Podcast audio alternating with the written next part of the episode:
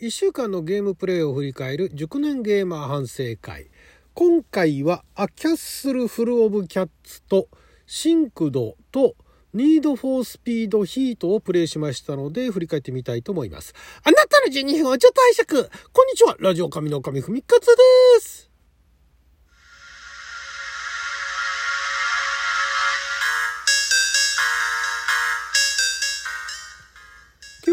2023年1月10日火曜日6曜お釈迦関口でございます。今週はなんかリセットしてしまったかのように今までやってないゲームを いきなり3本やってますけども、ま、まずあキャッスルフルオブキャッツですね。これ PC で、え、非常にシンプルなゲームでそのなんか呪われた猫をあクリックして、えー、救えっていうね。でそれがあの画面がバンって1枚出てきてその中にあの、えー、色の中で隠れてて非常にあの一色モノトーンのグラフィックの中に猫が何匹か隠れてるんですね。何十匹ってね。でそれをただ見つけてクリックしていくっていうだけなんですけども 非常にあのほのぼのとしたゲームでですね。でそれあの PC でねライブ配信をしてたんですけどなんかねなんかの調子が PC なのかあルーターなのか何かの調子が悪かったのかちょっとあの結果いい状態で配信できなかったんで、えー、チャンネルの方にはアップしてなかったんですが、えー、3ステージぐらいね、えー、プレイしましてもうただただ癒されるっていうもうほんとねほんとシンプルなんですよ。ほんと何のアニメーションもないなんか音楽がゆったりした音楽がかかってるところでそのお城の絵だとかね非常に線画ですよ。線画の中に猫がたくさん紛れているところをこれかなっつって探してにゃーみたいなね。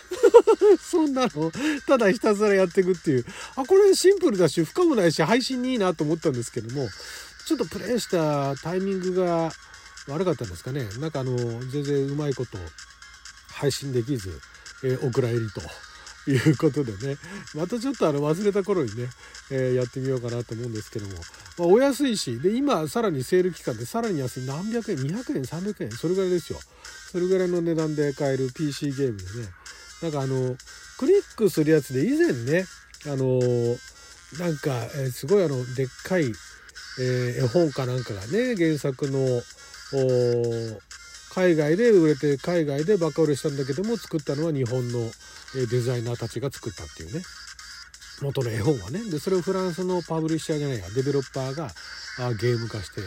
えー、やったゲームなんてもありました。があれも非常に面白いです。あれはすごい凝っててもともと絵本だったのがその絵本の絵がゲームになって全部動いてるっていうね。あれはあれですごかったですけどこの「キャッスル・フル・オブ・キャッツ」はもう何にも動いてないと何にも動いてないただ猫をひたすら探していくっていうそれだけなんだけれどもなんかやっちゃうっていうね あれはね、あれはいいですね。まただからちょっと、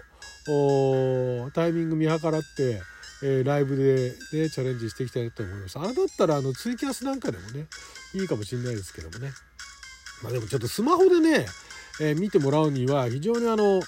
でっかい絵の中にちっちゃい猫がたくさんいるんで、見てる方はちょっと分かりづらいと思いますけどもね。プレイしてる方は結構幸せでした。はい、そして、えー、 SYNCED。SYNCED っていうのが、これがあの中国のネクストスタジオかな？あがパブリッシャーをやっているゲームで、まあ、簡単に言っちゃえばあの TPS アクションシューターでな、ローグライクかな？ローグライクアクションシューターで、コーポ、コープ、えー、TPS。まあだから、えー、全部で3人かな ?3 人で戦場に乗り出してって、なんかあの異星人の脅威から、なんかいろいろ解放していくみたいな。TPS ですからサードパーソンシューターですね、えー、三人称視点で、えー、銃撃ってってねいろんな武器使ってって倒していくっていうゲームで久々になんかあの分かりやすい TPS やったなっていう感じで。でこれあの、えー、OBT、えー、だからなんだ。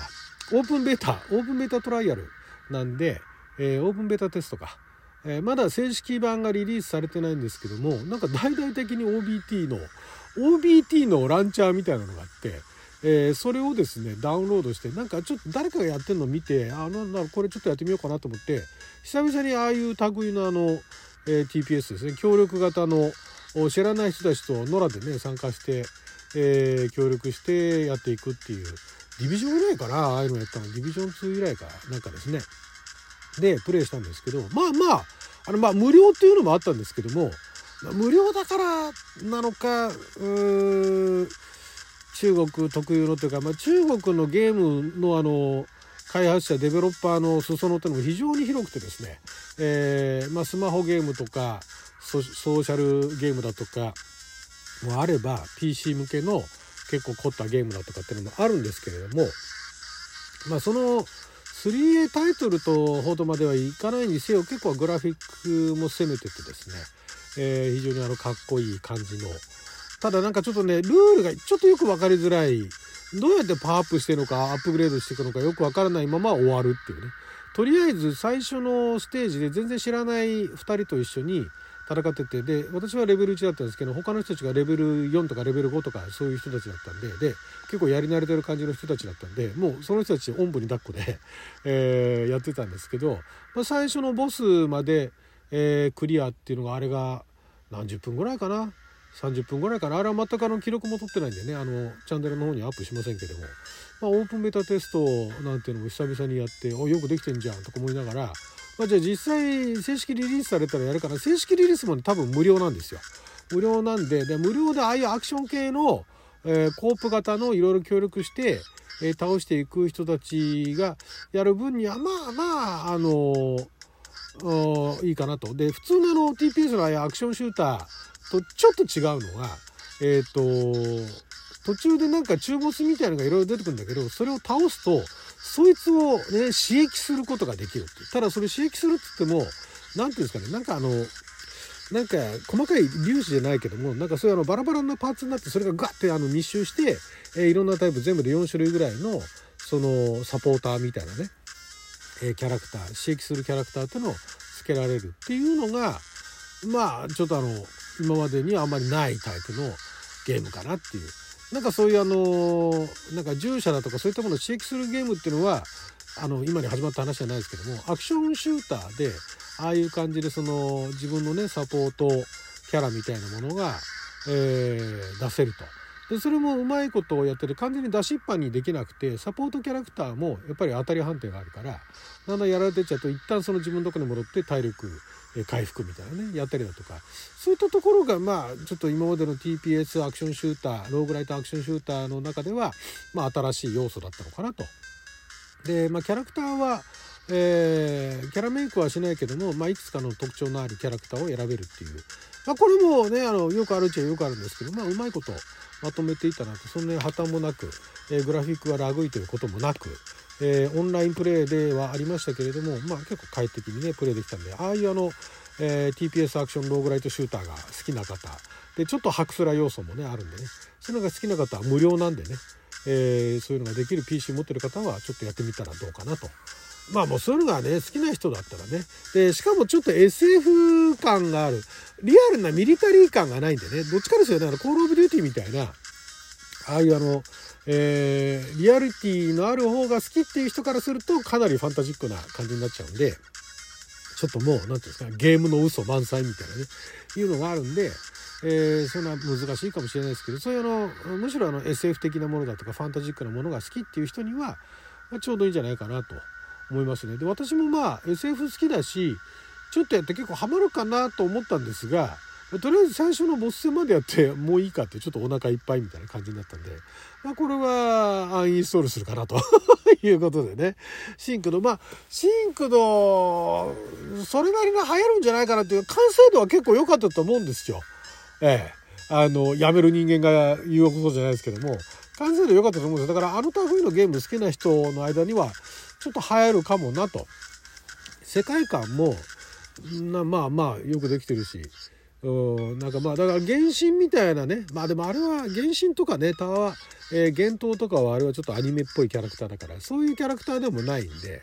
えー、なかなか難しいところかもしれないですけど。あれアニメキャラっぽいのでやったら一気に入れそうですけどね。はい。そして、えー、最後「ニード・フォー・スピード・ヒート」というこれがあのレーシングゲームですね。レーシングゲームいろいろやってきましたけれども、えこの「ニード・フォー・スピード」シリーズっていうのがあれは何年ぐらいかな？結構前から続いててですね。で今一番最新のものがリリースされたのは去年の暮れぐらいリリースされたんですがその前ですね。2019年にリリースされたえー、もともと PS4 だとか Xbox え360かなんかで XBOX One か。でプレイ、えー、できていたあカーレース。ストリートレースですね。路上レースのゲームでだからまあ映画で言うとあれの世界ですよ。あの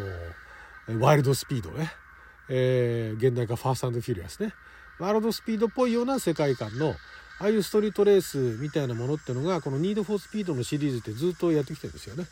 えー、それの一番新しいのの1個前に新しいやつをなんか知らんけどちょっとあのライブでね、えー、やっぱり PS4 でプレイしてるライブの方が今までちょっとやりやすかったんで PC からのライブはなかなかうまくいかないもんですからちょっとじゃあ PS4 でまたライブやってみるか何やるかなと思ってだいぶ前に PS プラスで、えー、今月のフリープレイってやつでダウンロードしてたのがまだ残ってたんでいつかやろういつかやろうと思ってたんですけどまあちょっとこの期間にやってみるかと。でやったらあ結構グラフィックも PS4 なんだけどめちゃくちゃ綺麗ででこのレースゲームって、まあ、いろんなパターンで海外のゲームって結構最初から難しかったりするんですけどもニュートン・フォースピードは最初は初心者でもとっつきやすいようなレースでも簡単に勝てるような仕様になっていてですね、えー、まあイージーモードで始めたんですけど結構楽しそうなあのパトカーとのチェイスもあったりとかね何よりね街の作りだとか景色が非常にいいんでこれはちょっとしばらくライブでねやってみようかなということで、まあ、どれぐらいのペースで続けるかわかんないですけどね、やっていこうかなと思いました。はい、ということで、12分間の記者のお時間いただきありがとうございました。それじゃあまた。